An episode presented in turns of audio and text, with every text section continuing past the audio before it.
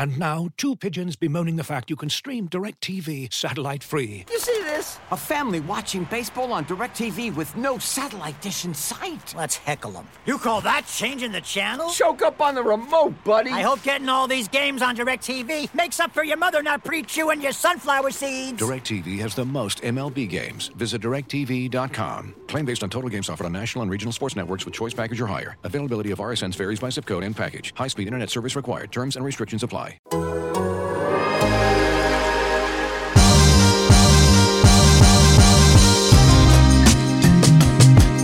Welcome to Down to Dunk. I'm your host, Andrew Schlecht, part of the Athletic Podcast Network. I am alone today, solo pod. Michele is on the beach. It is far too loud for him to be doing a podcast. And I told him, go spend time with your family. Just take it easy.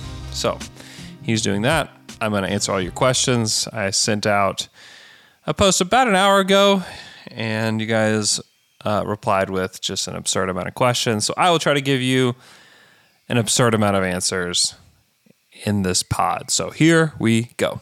First one is from at Pepsi United.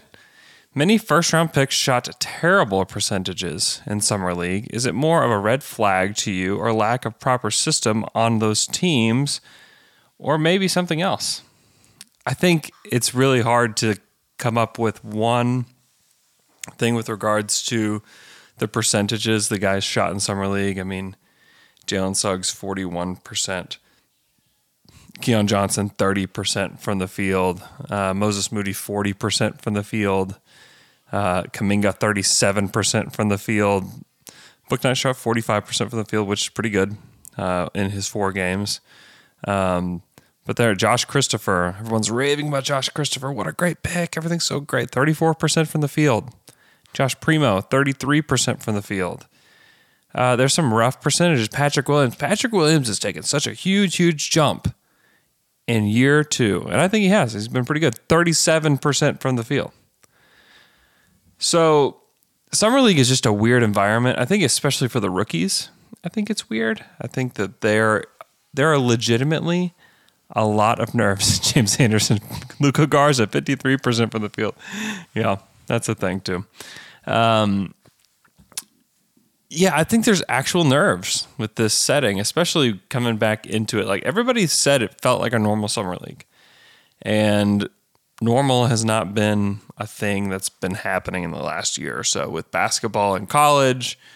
Uh, obviously, the G League bubble was weird. Obviously, just the entire NBA season for the most part was strange until you got to the playoffs, which pretty much none of these guys were on playoff teams or playing uh, big minutes for a playoff team if they were on the team. So I think there's lots of nerves around it. I think that there's uh, pressure on these high picks to play well. And I also just think that th- these are like lots of reasons why that we shouldn't be taking summer league stuff super uh, seriously. I mean, even Cam Thomas, who everyone I've been hearing a lot on Cam Thomas lately, you know, played well but shot 42% from the field. Like that's it's not excellent. you know, it's fine, but it's not like some kind of like um, you know, this is our max guy kind of thing, or this is he's for sure an NBA player now that we've seen him do this. I mean, it's just tough. I think that you can see bite-sized things within summer league that you can take and apply to maybe a projection, but then there's just lots of other stuff that I just don't think is right. Like Cade Cunningham, 42% from the field. Not as great. He did shoot 50% from three. That's pretty great. Do we take that to the bank? He's not going to be a 50% three point shooter, but the shot looks easy. It looks really good for him. That's almost on nine attempts per game. So I think that that's uh, pretty interesting. But yeah, I, I think it's a combination of lots of things. It's probably even a combination of different situations for everybody. So it's really hard to uh, pinpoint that. So uh, Pepsi United also asks, "What's the point of keeping Charlie Brown Jr.?" I don't know. I don't. I don't really see it with him either. So I'm at a loss for that one. So we'll see what happens here. Uh, Twice God 52 says, "Do you think JRE has the potential to be an All Star? I know it's incredibly early, and he was a second rounder, but he has some fun small. He could play some fun small ball." maybe akin to what Draymond did in Golden State. So, first of all, to project that a second round pick will be an all star is like after playing three summer league games or four summer league games is, a uh, as bold as you can get with a take. So I'm going to go ahead and say the answer is no. I don't think he has that. If he did have all star potential, those guys go in the first round. Those guys go quite early in the first round. Uh, I'm not saying it's it would be impossible for that to ever happen, but for me to project that he's going to be an all star is, um, I think, would be a little bit silly. And I don't know. You ask JRE the same question, he might think it's a little bit silly too. I don't know. But I would say that he has good potential to be a role player and to be a player that is a, I think I've called him a connective tissue player on a few different things. And I think that that's a reality for him. He's really strong. He's a really smart player. He plays really, really hard. And I think that's what he's going to bring from day one. I think he'll demand minutes from day one because of that. So I think uh, everybody should be excited about JRE. I think he's, I think it was a nice pick. I think that he's going to contribute. So that's great. It's great to see that. It's because a lot of second round picks just don't really show a whole lot at all. So it's just nice to see some life from a second rounder. Uh, at Trust the Void, how do we see the rotations playing out with Teo and Tre Mann? Are they both backup point guards? Can you play them both at the same time? Absolutely, you can play them both at the same time. You can play because Tre Mann is six five. You can play him at the two if you want to call it the two or whatever you want to call it. Uh, I don't think that they're necessarily both backup point guards. I think you can play Teo with his uh, newly found strength. I think you could play him off the ball as well. So, also the reality is that they're going to be just trying a lot of stuff with this whole team and the guards. There's a lot of guards, but they're they'll play three guard lineups. I don't think that the the Thunder are afraid of that, and especially with the league moving toward being of like a very skill based league, I think that you want to have multiple ball handlers. You don't want guys stopping the ball on the perimeter, and you know the Thunder of the guys that they really are invested in I don't know, they don't really have anybody that's really going to stop the ball, which is pretty nice. But I would say they'll both play. I would say they'll both play at times off the bench together. And then I can see just lots of different combos working in there. But my guess is you draft a guy 18th that you want to get him in the mix. So I think that that will certainly happen. Uh, at Tan Newman, whose progress whose progress to take a jump uh, maybe progress projects to take a jump is more important in your opinion which one of these is more important i don't know if i'm reading the question right he's wanting to know which one of these is most important. Number one poku developing overall as a much improved player. Number two dort improving his offensive game. Number three Giddey improving his three ball. Number four something else. I would say number one is number one. That's the most important thing is Poku's development overall, and it's uh, developing consistency. It's developing strength uh, and agility. Those are like the most important things for the franchise, in my opinion, because he can change the trajectory of the team more than anybody else on the team, in my opinion, because of the the skill set he has because he's such a wacky player, because he can play so many different positions and can turn into so many different things. Like also, we talked about Jake JRE's like all star potential. Like Poku's got a lot more all star potential than JRE just because he's got so many different skills, and you can see him being all kinds of different things. Uh, so I would say that's number one. Number two, probably Dort. Like Dort's already a very very good offensive player or defensive player, I mean. And then offensively, he's got some stuff. Like he's got some juice off the dribble. He showed at least the ability to take a lot of threes without it affecting him. You know, he went long stretches without making a bunch, and it didn't really affect his psyche, which is great. Like that's a really, really positive trait for him. And if he can just get a little bit better here and there, like that's a big deal. Uh, Giddey improving his three ball. I think he does need to improve his three ball. I don't know. We haven't really seen it. So like let's see it before we say that something else, you know, needs to be done there. Um, and then like what else would be important for this team? I think not only Giddey's three ball, just like does Giddey fit with the NBA. Like, is he going to be an NBA guy? Certainly. Uh, I think he is, but uh, I'd like to see it. I would also like to see guys like Derrick Favors moved, um, and then potentially like a Kenrich Williams moved for an asset because I just think that both those guys are um, helpful today in a way that's not helpful for the for the future of the of the draft. excuse me, of this team. So, uh, and then I mean Darius Bazley is still a player that was drafted in round one that has some untapped potential. So I think that that's also somewhere on the list, probably on down. So I would I would like to um, to see you know what what they can unearth there with Bays. So good question. Um, at HP Fouts 33, do you have any nuggets of interest, interesting info that you got from being around all the NBA people at Summer League that you can actually share on the pod?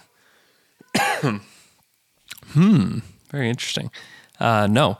Uh, at Sanders21, what five man lineup are you most excited about and why? Okay. I've been thinking, I think I've said this on a podcast. Maybe, maybe not. I don't know. Or I've just texted to people or said things.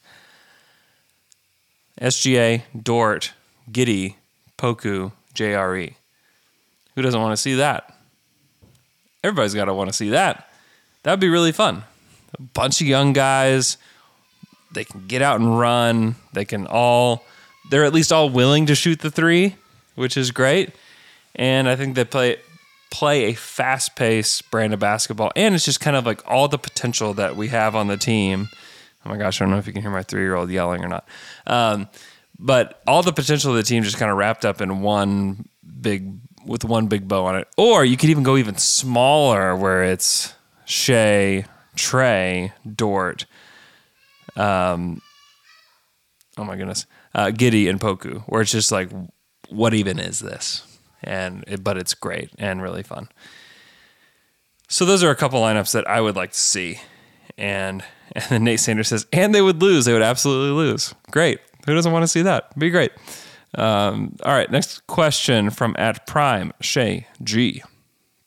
If everything goes right in his development, what is a reasonable ceiling for Poku? Uh, it's funny, like you ask, like if everything goes right and then reasonable, because if everything goes right, I'm telling you, what happens is unreasonable. It's unreasonable because, like, one, his shot has to go right. Two, his he has to get a lot stronger, right? Put on weight that is af- affecting his game. Unreasonable stuff is happening. like unreasonable stuff is starting to happen because, and then like he can he tighten his ball handling. Uh, that if that goes right, you say everything goes right. that goes right as well.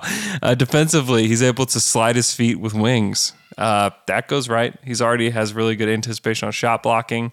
He's already a really nice passer. Uh, there's just a lot there, and a lot. If if everything goes right, I mean, he's a top ten player in the NBA. That's what happens if everything goes right. I don't anticipate everything to go right. I do anticipate some things to go right and for things to be great. But that's the thing with Poku is that he's such an unusual player that he's a seven footer that moves like a wing, doesn't move like a seven footer, doesn't play like a seven footer at all. But if everything goes right, we're talking about like a really, really great player, which should have you excited. But also, the truth is not everything is going to go right for Poku rarely does everything go right for every for any player in the NBA.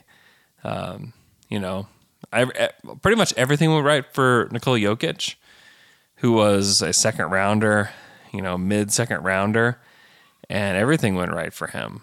You know, he got better on defense. He became a good three point shooter. He kind of has everything in his bag. He became the MVP. Is Poku's everything going right, ceiling much different than the ceiling of a Jokic? Like, probably not. Probably not that different. Obviously, they're very different players, but the ceiling type of stuff is not that different. Uh, from at Alex underscore Bullerjack. What's up, Alex? Uh, question is Who are the top three pure shooters on the roster? And are they the same as the top three pure scorers on the roster? So, good question. I think that the shooters are probably Ty Jerome is probably the best pure shooter on the team. I would say Mike Muscala is another pure shooter that's on the team. And then it might be Trey. Tre Mann is our third best pure shooter on the team. Um, has become a very, very good shooter too. Uh, is he a pure shooter? Probably. Uh, but I would put those guys as like like the pure shooters, and then the pure like scoring, obviously like Shai number one. So there, there's a difference right there. Excuse me. Uh, and then what's funny is that this team just kind of lacks like pure scores. Um, like Poku's like not like really a pure scorer. He's got some, he got lots of stuff in his bag. So like maybe he's in the top three. And then if you're just like, go get me a bucket, like who's gonna just go get you a bucket? and like I think you could throw Ty Jerome back into that because I think he has different ways to do it. But Tre Mann is probably the one, the the third of that group. So different answers, different answers. Uh, at Prime Shay G again, what's your favorite fast food place of all time? Easy, Chick Fil A. Just not even not even a question. I could go there every day and not be sick of it. Uh, at Tyler K. Field, front court rotation. Distribute minutes for these guys. Bays, Kenny Hustle, JRE, Roby, Favors, Muscala. Woo! Yeah, like none of that really is like, oh, this is so great. Like, look at this rotation. Like, it's it's so good. Like, no, it's it's really not very good. Number one, it's really not a very good rotation. And but you have guys like Bays, Kenny, that can play a little bit of three as well, so you could put them there. Um, and then I really do think there's going to be kind of a battle between Roby and JRE for like significant minutes. And what that shapes out like, I don't know. I think part of me is like favors JRE, and I don't know if that's just because it's like, oh, like new player. I want to see him play. I've seen Roby enough. Let's get JRE minutes. It could just be that kind of bias there where I just don't know if that's, you know, that's why I'm thinking that or not. But I do see tremendous potential in JRE that I would like to see play out with this current roster. And then like, I would rather see Muscala play over Favors just because of the shooting aspect and just because of like the complete likability aspect out of Muscala. And Favors, I think he'll play for the Thunder. I think he'll suit up. I think that he'll help with some like screen setting stuff and defensive positioning stuff, but uh, I would prefer to uh, get him gone ASAP, just because I would I would rather see the other guys, Bazley, Jerry, Roby, um, Kenny Hustle get minutes, you know, from the big position than him. I just don't I don't think he really obviously he doesn't really fit with what they're doing, but it's nice. One, it's nice to have a vet around, nice to have somebody that knows what they're doing it's great. Like that's nice. But I would rather see young guys play and then also prefer to have as few floor raisers as possible on this team is another reality that Derrick Favors brings. I don't know how much like how much is Derrick Favors really worth with regards to wins? Like is he worth 3 wins over the season? Uh, that still could be impactful though. I mean, we saw that with this last Thunder team having just a few floor raisers for even the short amount of time that guys like Horford played and George Hill played, they were floor raisers. And what did they what did they amount to? Four wins, five wins, six wins? Golly, like that's the difference between, you know, having a top four guy and not to a degree. So I don't know. Get the floor raisers out of here. That's how I feel. Uh, Evan, ETM says the maximum amount of chicken nuggets that you could eat without sauce. Dude, that's like straight up psycho behavior. Uh, eating chicken nuggets without sauce. Uh, I I don't know. I mean, it depends on what like what's the what's the situation. Am I just like a normal guy hanging out normally? I don't know. I don't know how many that I would really want to eat dry. It depends also where they're from. Are we talking McDonald's chicken nuggets? Probably like zero.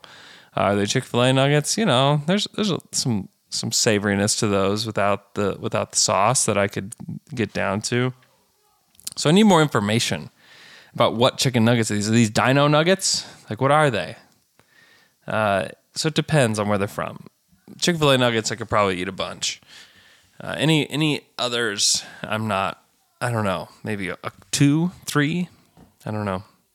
Need more info from you, Evan. Uh, at Thunder Chats, what's up, Thunder Chats? Do you think the chances? What do you think the chances are if Deggs dips into his predecessor's bag and plays three guards off the bench with Teo, Ty, and Trey? I don't know about that particular trio. I'm sure they will play some just because I think they're going to try everything. But I would say with certainty that they will play three guard lineups. Certainty they will do that just because of the way the roster is constructed. Take that for what it's worth. Uh, at Peterman33, my guy Peter, do you think an 82 versus 72 game season improves tanking or lottery chance, chances or odds of success? Example, last season, if they had 10 more games, the Thunder likely move up higher in the lottery odds. It's a great question. Certainly, it would have helped last season had they had them at the right time. Now, what does this team look like out of the gate? Are they just like a regular bad team? Then it might help along the way because I can see them shedding guys, like I said. Uh, I know the team really loves Kenrich Williams, but I still think that he could be available for an asset and that I would maybe rather have. And then favors. Uh, what, what do you do with both those guys? Can you get an asset for either one of those guys? Would be the question. Um, and so maybe perhaps you shed them, maybe you waive favors even as the season goes along, which is certainly possible. So it all depends. If we had those extra 10 games built into the part of the season where Shai is healthy, oh boy, I don't know. Maybe things are much worse. I don't know. Just depends on how everything shook out with the team. But uh, it's hard to say whether it would certainly be better for the team or not. But um, I would go ahead and say yes for another factor too. not even the the fact of like where they are and how, what the team looks like, but I think 82 games is exhausting. Just frankly, it's exhausting, and they're playing a lot of young guys, and young guys hit a wall. A lot of them do hit a wall. Like the, a lot of vets know the cadence and the feel of an 82 game season, and uh, these young guys don't especially these guys that are just coming in, like Josh Giddey, Tre Mann, JRE. They don't know that. They had the wackiest seasons, all of them, this last year. So going from that to an 82 game season, like, wow, if those three are going to play a lot, like, let's just wait for the wall. The wall is going to hit them, and it may hit them hard. So, and I think this Thunder team would like to see them play through it. So that will also impact it. So I would say that tanking might be a little bit different, maybe and a little bit easier in this 82 game season, but also 72 games also pretty hard. Uh, okay, at Otto Oliver Olgo, uh, I'll pitch two offseason worthy questions. He's tired of summer league talk. I have seen enough of JRE and Teo. They belong. One, if you could add a young Russ, young Harden, or young PG 13 on this current team, who'd you choose? And number two, will you keep an eye on Robes if he plays overseas? Um, this is Andre Robertson, I assume, or Isaiah Roby. I don't know which one, but sure, on either one, sure. Like very good guys, very likable guys. Uh, who would I add? Russ, Harden, or Paul George? Woo, spicy, spicy. Give me James Harden. Give me James Harden, especially on this team that is just full of skill, shooting, playmaking. Yeah, that's great. Um, you could also make the argument for Paul George for this current roster too, because you do have all the ball handling and stuff, and having a big wing that can shoot it. But um, I would rather have just like the elite, elite, like crazy elite shot creation out of Harden and have like pair Harden and SGA together and have SGA learn kind of the the trickiness of James Harden's game. Like, yeah, give me that. And then Russ, like this is just not a Russ team. Like, period. The end. That's it. Russ thrives with athletes on the wing next to him, running around, creating havoc. Uh, that's not this team. Just not. And so, yeah, just not a Russ team, unfortunately, because I do still like Russ. This is not me hating Russ at all. Uh, at James en- James Engel or James Sengel, 29. Uh, at what point do you start looking at Giddey or SGA and get worried that they're injury prone and aren't capable of playing an entire year? Not saying the believe that they believe this for either one, but curious if SGA is an injury away from getting this tag. Uh, hard to know. Hard to know whether that's a, a thing with him. Um, but I wouldn't I wouldn't start to put that label on them yet. So just we'll see. Uh, at JMS underscore chemist. I heard a great point recently about last season that might warrant some Thunder discussion. Last season was extremely weird, no summer league, training camp, and little to no practices, which young guys could benefit from the most from this year's more normal season. Yeah, last year was super duper weird. I mean, everything about it. And the no practice stuff is pretty real. Um, the the no summer league stuff obviously very real. Like Aleksej Pokusevski may never play summer league, which is weird to think about. And I I mean I think that the team is f- filled with all the young guys that could benefit from this because somehow the Thunder team still found ways to develop their guys outside of not really holding a lot of practices and not having summer league and training camp being limited as it was last year. So I would say that Poku could certainly stand to benefit from that tremendously. I think Josh Giddey, unfortunately, has had to miss Summer League, but I think getting a full training camp with the team will very much help. So, yeah, I mean, any of these young guys that just kind of have some crazy potential, like those two, I would say will benefit from it and from being with their teammates more and having just an environment of development, I think will very much help. So, uh, I from at I am Kev Kev Bot, who's a big name you think is reasonable on the trade market for Oklahoma City. Jalen Smith, Mo Bamba, Nick Claxton, Dwight Powell, Marvin Bagley, or somebody else. Yeah, it's a good question. It's probably it's probably somebody that isn't working out. I think Mo Bamba is a really kind of interesting one. I've always kind of thought that. And the Thunder need like a big center. They don't really have a, a big center, so I think that he makes some sense if Orlando is willing to part with him. Now, if I were Orlando, I wouldn't be willing to do that quite yet. But yeah, he makes some sense for OKC. Um, you know, looking back at past drafts of guys that have not worked out, Sam Presti has targeted those guys via trade in the past. You know, Enes Kanter was one of those guys. Dion Waiters was one of those guys. They brought in Hasheem Thabeet. So, I mean, I wouldn't put it past the Thunder at looking at those guys and giving them like a second draft look. So, I mean, that begs the question like, who are those guys?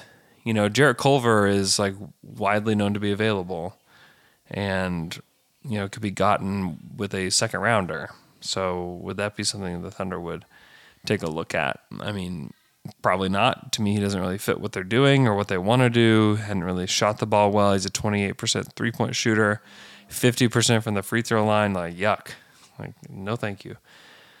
Um, maybe like Romeo Langford. I don't know if Romeo Langford is available. Also, a guy that hasn't really shot the ball well, but I kind of like his potential a little bit more than Culver's.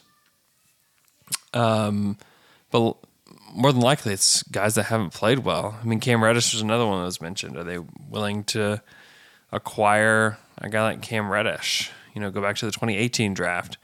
Guys that haven't worked out. Marvin Bagley. Marvin Bagley obviously wants to be out. I'm not a big Marvin Bagley guy. He doesn't really seem to fit the culture of the Thunder. So I would probably tend to say no to that one. Uh, Kevin Knox. Uh, Sam Presti likes bad Kentucky teams. So is Kevin Knox going to be on the Thunder soon? I don't know. I'd like to see them give him a shot. Bigger wing. Uh, hadn't played well. Summer League champ. Like for those of everybody that wants to freak about freak out about Summer League and good job, bad job, whatever it is by the Thunder, Kevin Knox scored 19 points per game in Summer League. He was very, very good. Very good. Uh, and now he can't even get minutes on a bad to mediocre Knicks team. Uh, let's see who else like Lonnie Walker, kind of interesting. Kevin Huerter from that draft. Obviously, you can't go get him, but he was a very, very interesting pick. So, I mean, I'm looking at fringy type of guys if I'm looking to, to acquire anybody. But yeah, that's to me, that's what I would kind of look to. Um, so, a guy like DJ Wilson had his option decline from Houston. Is he a, possibility? You wouldn't even have to trade for him. You can just have him today. He's all yours. Uh, when we come back, I'm going to answer McKelly's question after this quick break.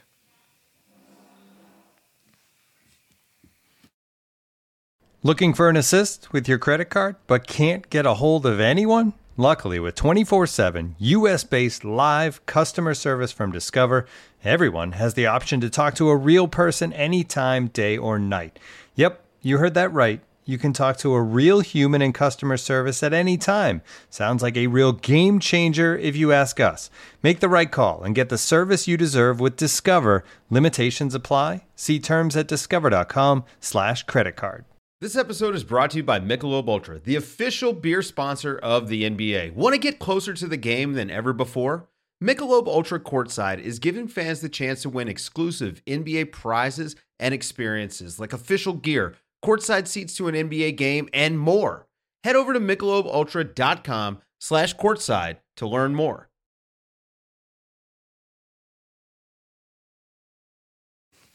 And we're back from that quick break. This question is from had Mikey Berra.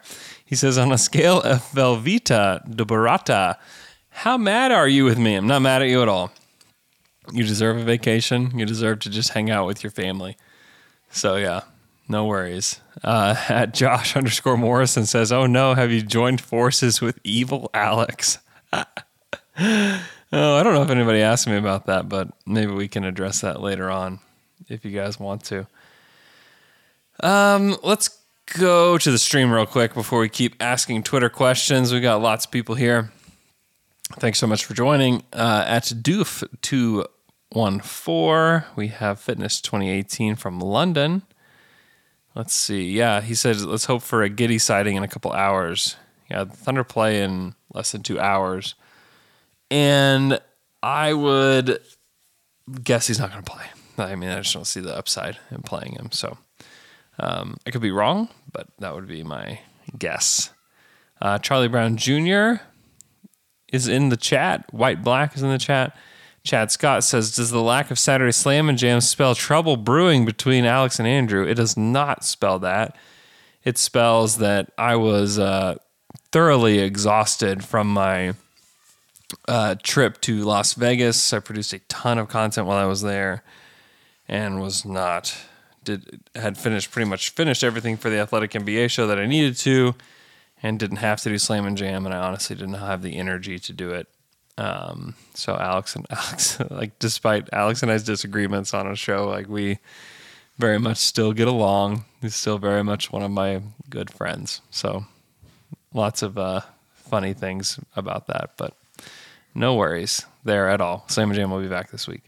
Uh, White Black, I think I've already said that. Lawrence Field, Jack Cole here, Brushy from Albuquerque.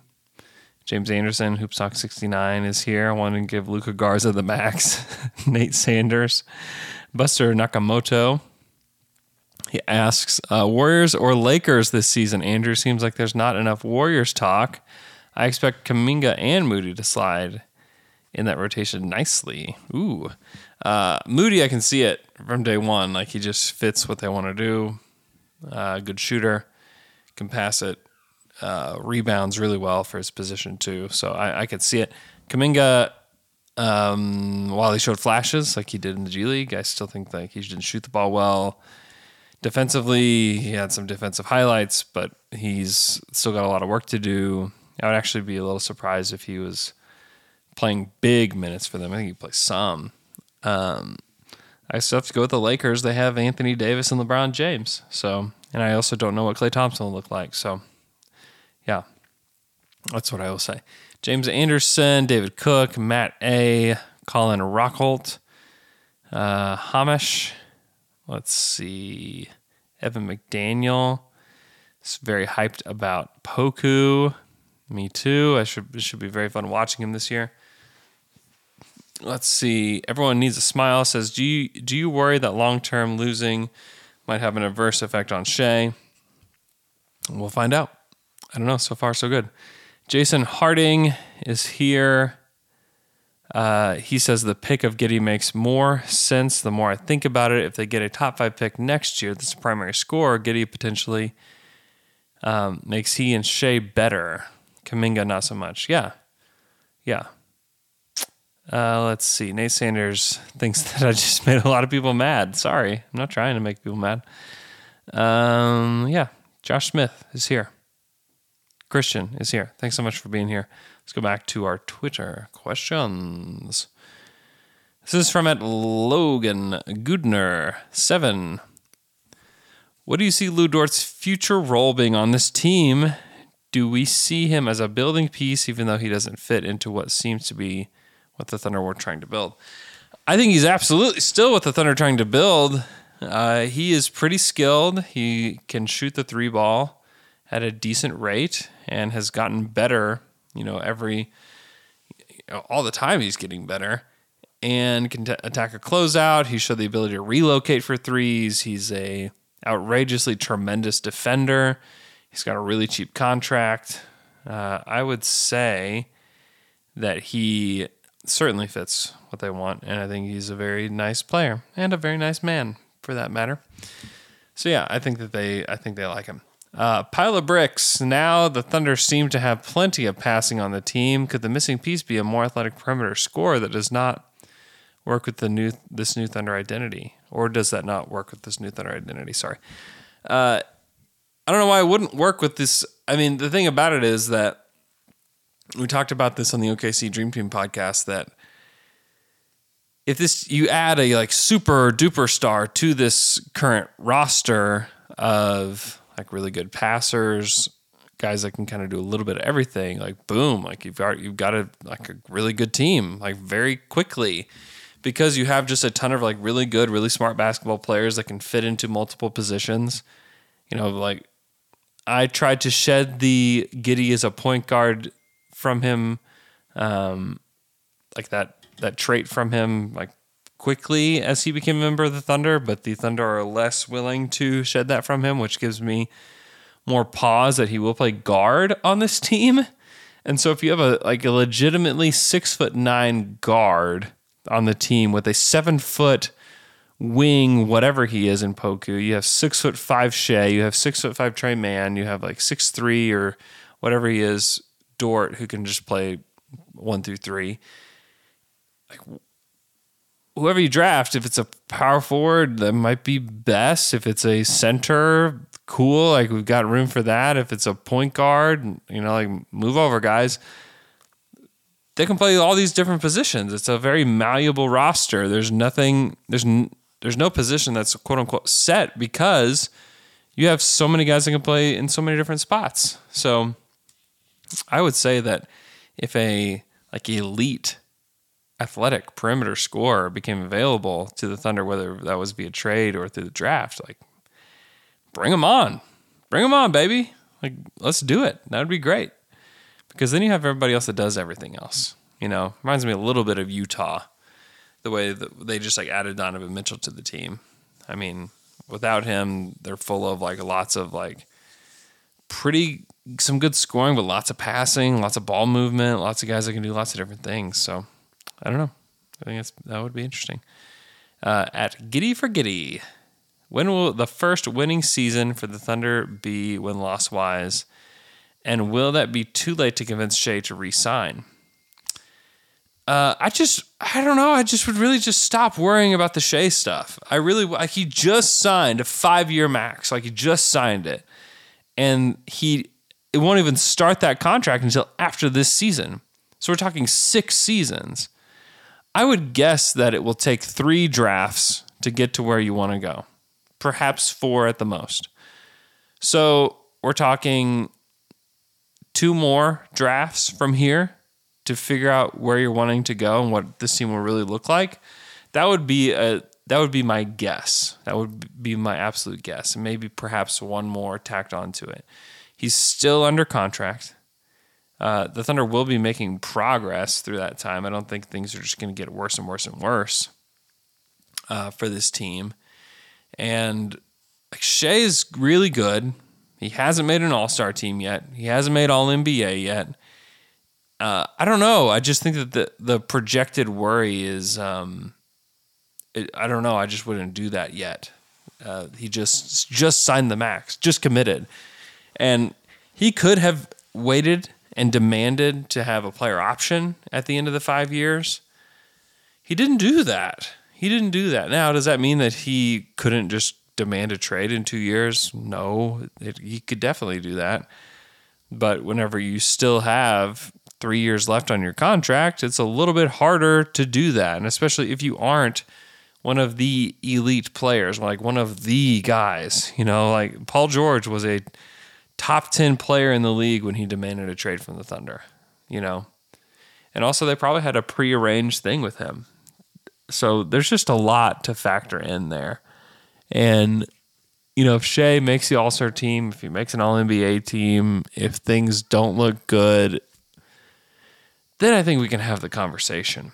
But I, I don't know. He seems to be locked in um, to the organization and to what they want to do. So I would just like just chill on the Shai stuff. I see I see those questions a lot, but I just don't have any indications that that's where this is heading, at least for now. Not that it couldn't head there; it certainly could, but I just don't think there's any reason to worry about it today, uh, especially not knowing what this team is even going to look like. Like we just don't know. Are they going to be really bad? Like maybe. Are they going to be mediocre? Maybe. I don't know. I just I got to see them. I got to see what these guys look like uh, from at Gib Soma. Should we consider the 21 through 23 draft and develop years, then look into the 23 through 24 playoff push and a goal of 24 to 27 being contenders, just trying to mentally prepare for the slog? That's probably not the worst thought process with regards to plan.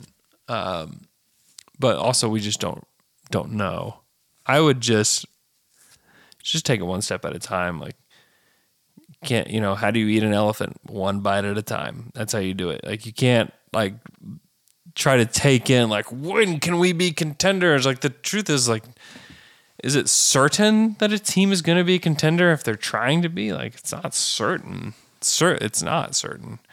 Could it happen a lot faster than that? Sure the first go around, it happened way faster, way faster than they thought it would when they sat down to plan what this team would look like. Um, but as a fan, I mean, just try to try your best to enjoy each portion of this. And some fans are very frustrated right now, and if you want to be frustrated, totally cool too. But I would, I would say that that timeline is not far off, but also like I would just say like like 24 to 27 being contenders. Like, I don't know. Like, I just don't know. Um, hopefully, hopefully it's, I think the goal is to be a contender for longer than that. Um, but I think it's also really, really hard in this NBA to be a contender for, for longer than like a three or four year stretch. So, um, yeah. At H. Rogthar, that can't be right. Uh, is criticism toward Presti fair if we don't have anything close to results yet? Why are so many well informed fans suddenly getting impatient? Um, it's, I mean, it really started happening with Summer League. And, you know, after the draft, there was some impatience, but it was less so. I think people were still kind of excited for this. And then when they see these other guys playing well in Summer League, I think that that was like what set everybody off. Um, so I don't know. I would just be cautious with summer league takes and letting summer league dictate emotions about teams. I mean, back with the Russell Westbrook draft, I was like very much a Jerryd Bayless guy. Like and I had the only reason I was is because of the archetype of player. I wasn't like watching anything. I don't even know if you could like watch everything like you can today. And I really thought Jerryd Bayless fit well with Kevin Durant just because he could shoot the basketball. And you watch Summer League and like it confirmed everything that I had thought. Everything. Jerryd Bayless was awesome in Summer League, scored like a madman um, in Summer League, and then played pretty well his rookie season. And uh, I remember thinking about DJ Augustin, Russell Westbrook's first year, thinking, man, if they would have just taken DJ Augustin, like everything would be so much better. Boy, like that, those are bad takes now. Bad, bad, bad, bad, bad.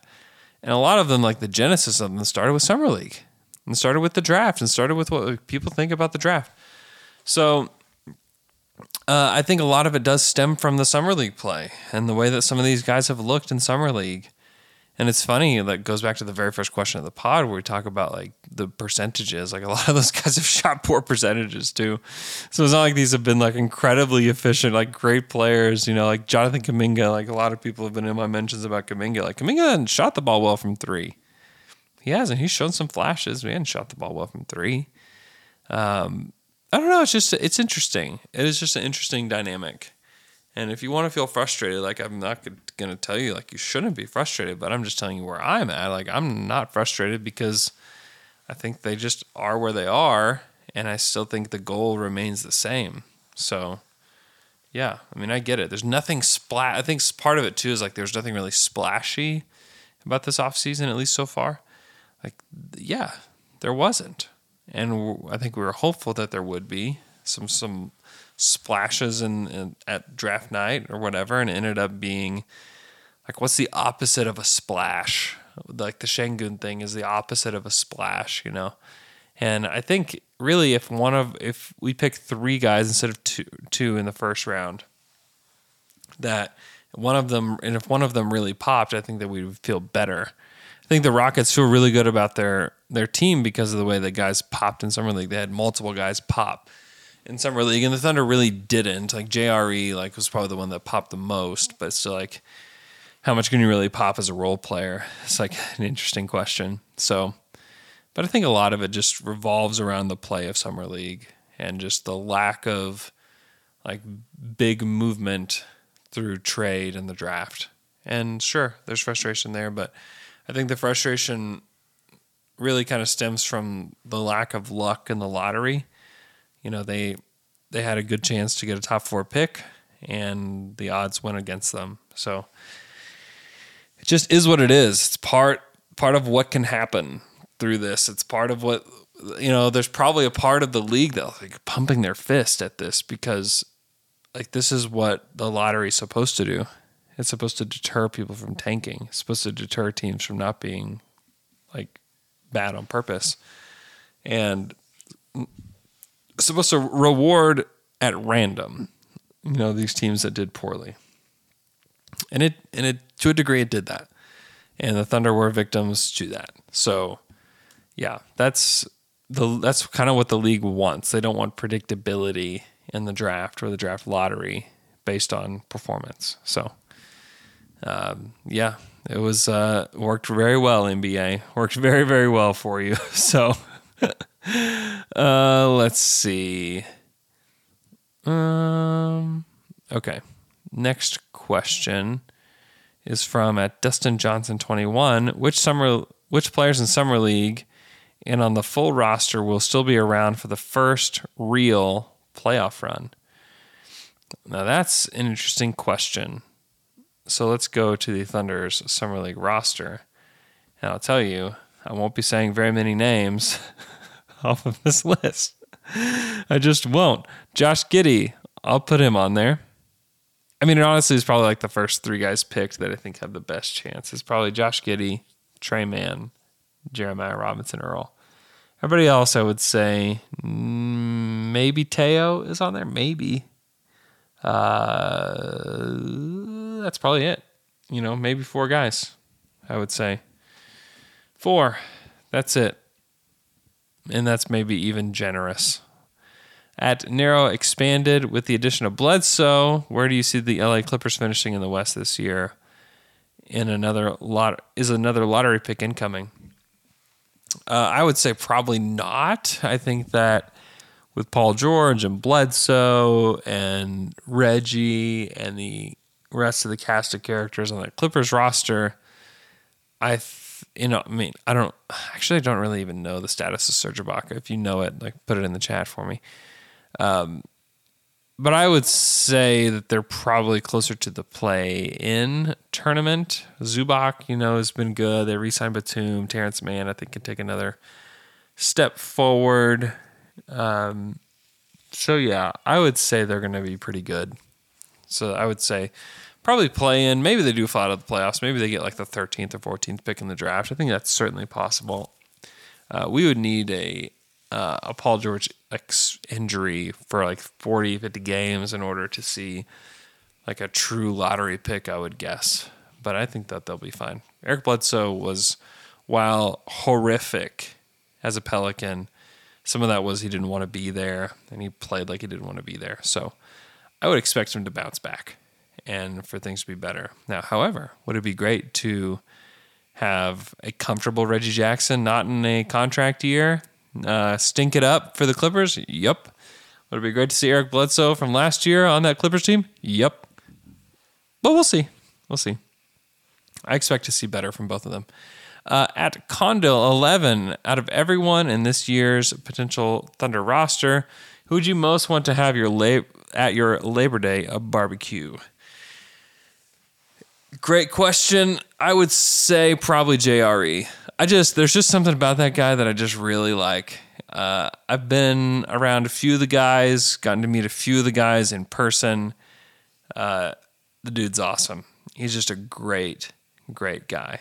Um, I'm a I'm just a fan of him as a player. Obviously, he's been, you know, showed some stuff, and then as a person, un, unquestionable as a person in my mind uh, at this point. So at at Ham Solins, what's Jerry's best comp? Is he the Thunder's next Collison? Uh, role wise, not legend wise so far. Yeah, I could see that that level of a player in him is in there. Yeah. Obviously, I think that he'll stretch out something that Nick Collison kind of tried to do at the tail end of his career that never really worked out. Um, but I could see that level of player, like starting level player to like sixth man level players, kind of where Nick was. And so I would say that, yeah, that's not bad. Uh, at Bowerwin 17, not really a question, but I need to comment to say that the ranch at Chick fil A is great with the fries. I'll have to give it a try. Never done it. At Thunder Sooners, how you feeling on Giddey versus Kuminga now? I know we really haven't gotten to see Giddey much. More of a Kuminga question. I haven't seen anything about Kuminga that's really like changed my mind on him.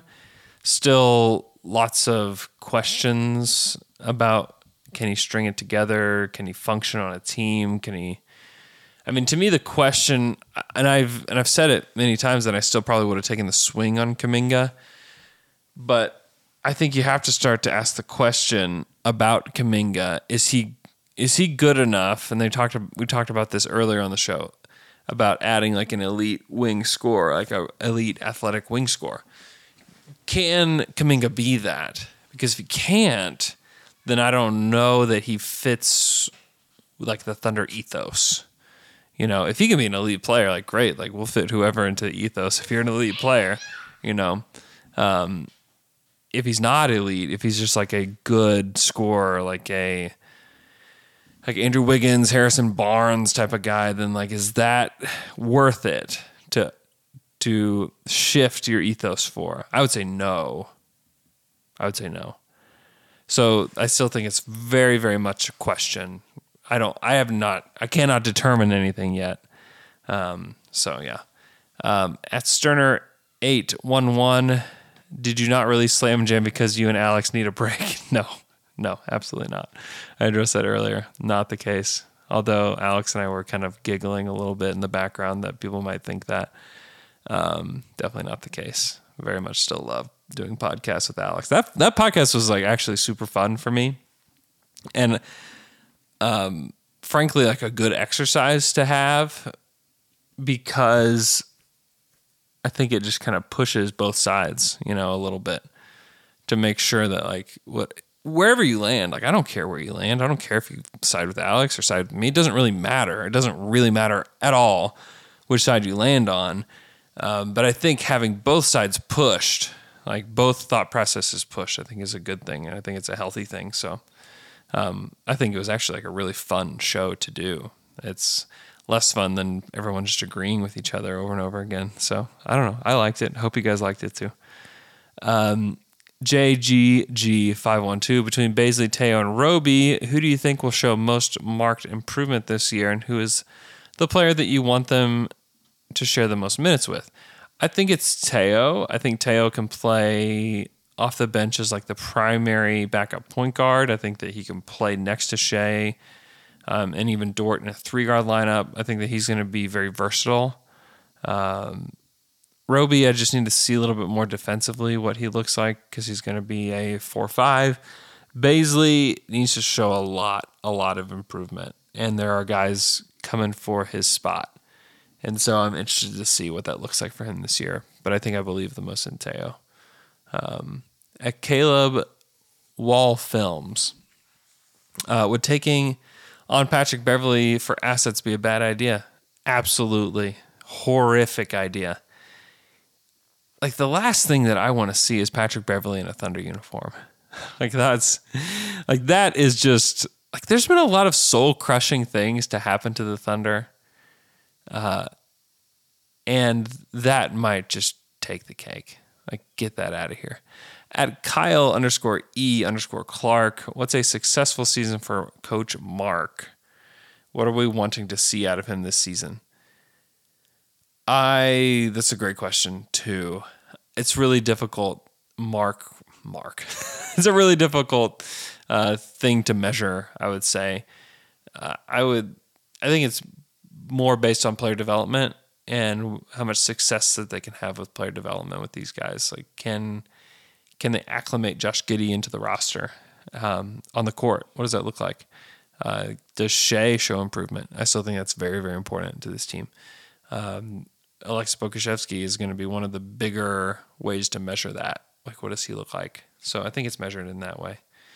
Uh, Okla Coleman says, Do you think Memphis will waive Oturu? If they did, do you think the Thunder would have any interest? I wouldn't say they'd have no interest. Um, I just don't think he's very good. So, um, at Black Dolphin 5, what's the highest ceiling for the Thunder? who are the highest who has the highest ceiling between Poku and Giddey? I think it's Poku that has a higher ceiling between the two. Uh, not that Giddey doesn't have a high ceiling. I just think that Poku is just one of maybe the wackiest, highest potential guys in the NBA ever. Uh, just because of his wacky skill set. We talked about that earlier. The highest ceiling on the Thunder is probably Poku as well, although like you can see SGA potentially actually getting there. Like that could be a real thing. He seems to be on his way to actually reaching his full potential, which is pretty rare in the NBA. Uh, young Jimmy Gum. What are you looking for in Dort's game to take the next step overall with consistency? Um, I think it's just the shooting. Um, let's see. At kind of Scottish, is this the the the perfect time to panic? if you want, like do whatever you want, knock yourself out. Add D Wayne Scotting, Wayne's coating, sorry. Um, project the guard lineup off the bench. Uh, I think that they'll make time for for for for Teo, Tre, um, those guys for sure get minutes off the bench. I think Ty Jerome also gets minutes off the bench. So I think they're going to find time for guys. Uh, I think that you can play Ty Jerome at one or two. You can play all those guys at one or two. You can make, you know, depending on who they're playing against, or I guess it really doesn't even matter just because of the way that this team is going to play this year, I would say it doesn't really matter. So, yeah, I think everything will be fine. All right, that was all the questions. Let me see, go back to the stream and see if anybody else has any questions before we go. We're about at an hour, so I appreciate you guys. I've been talking by myself for an hour. I hope that you're still listening. Hope that this has been worth your time. Uh, thank you so much for tuning in. Thanks so much for joining the stream. Uh, let's see. Vishal George wants to know which month do we start tanking? I guess we'll see. Uh, James Anderson says it was a great discussion to have, and I appreciate Alex voicing that opinion because a lot of Thunder fans are thinking the same thing he is. Absolutely. I mean, Alex kind of embodied Thunder Twitter in a lot of ways, which I think people appreciated, which is good. Um, let's see. All right. That's all I got. Hope you guys are doing great. Hope you guys have are having a great Monday. Got a lot uh, of more content coming your way this week. Al and I will have another pod. We'll do another Friday podcast. We're in August, August 16th. So we're about to hit the doldrums of the NBA season. Um, I guess the NBA calendar, more so. Um, I do believe we might have a schedule drop quite soon. So that will be something to discuss. But until then, hope you guys have a wonderful day. Talk to you guys again Wednesday.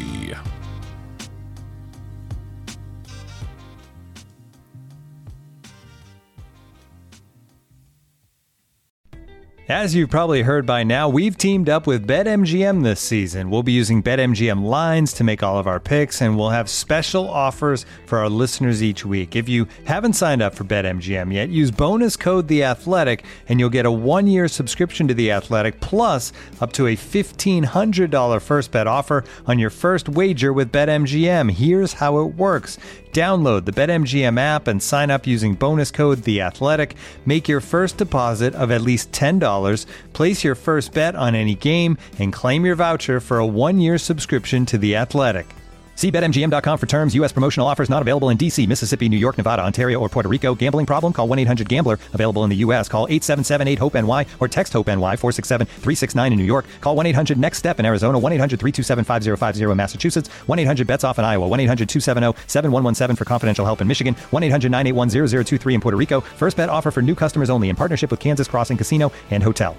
Don't forget, if you haven't signed up for BetMGM yet, use bonus code The Athletic, and you'll get a one-year subscription to The Athletic, plus up to a $1,500 first bet offer on your first wager.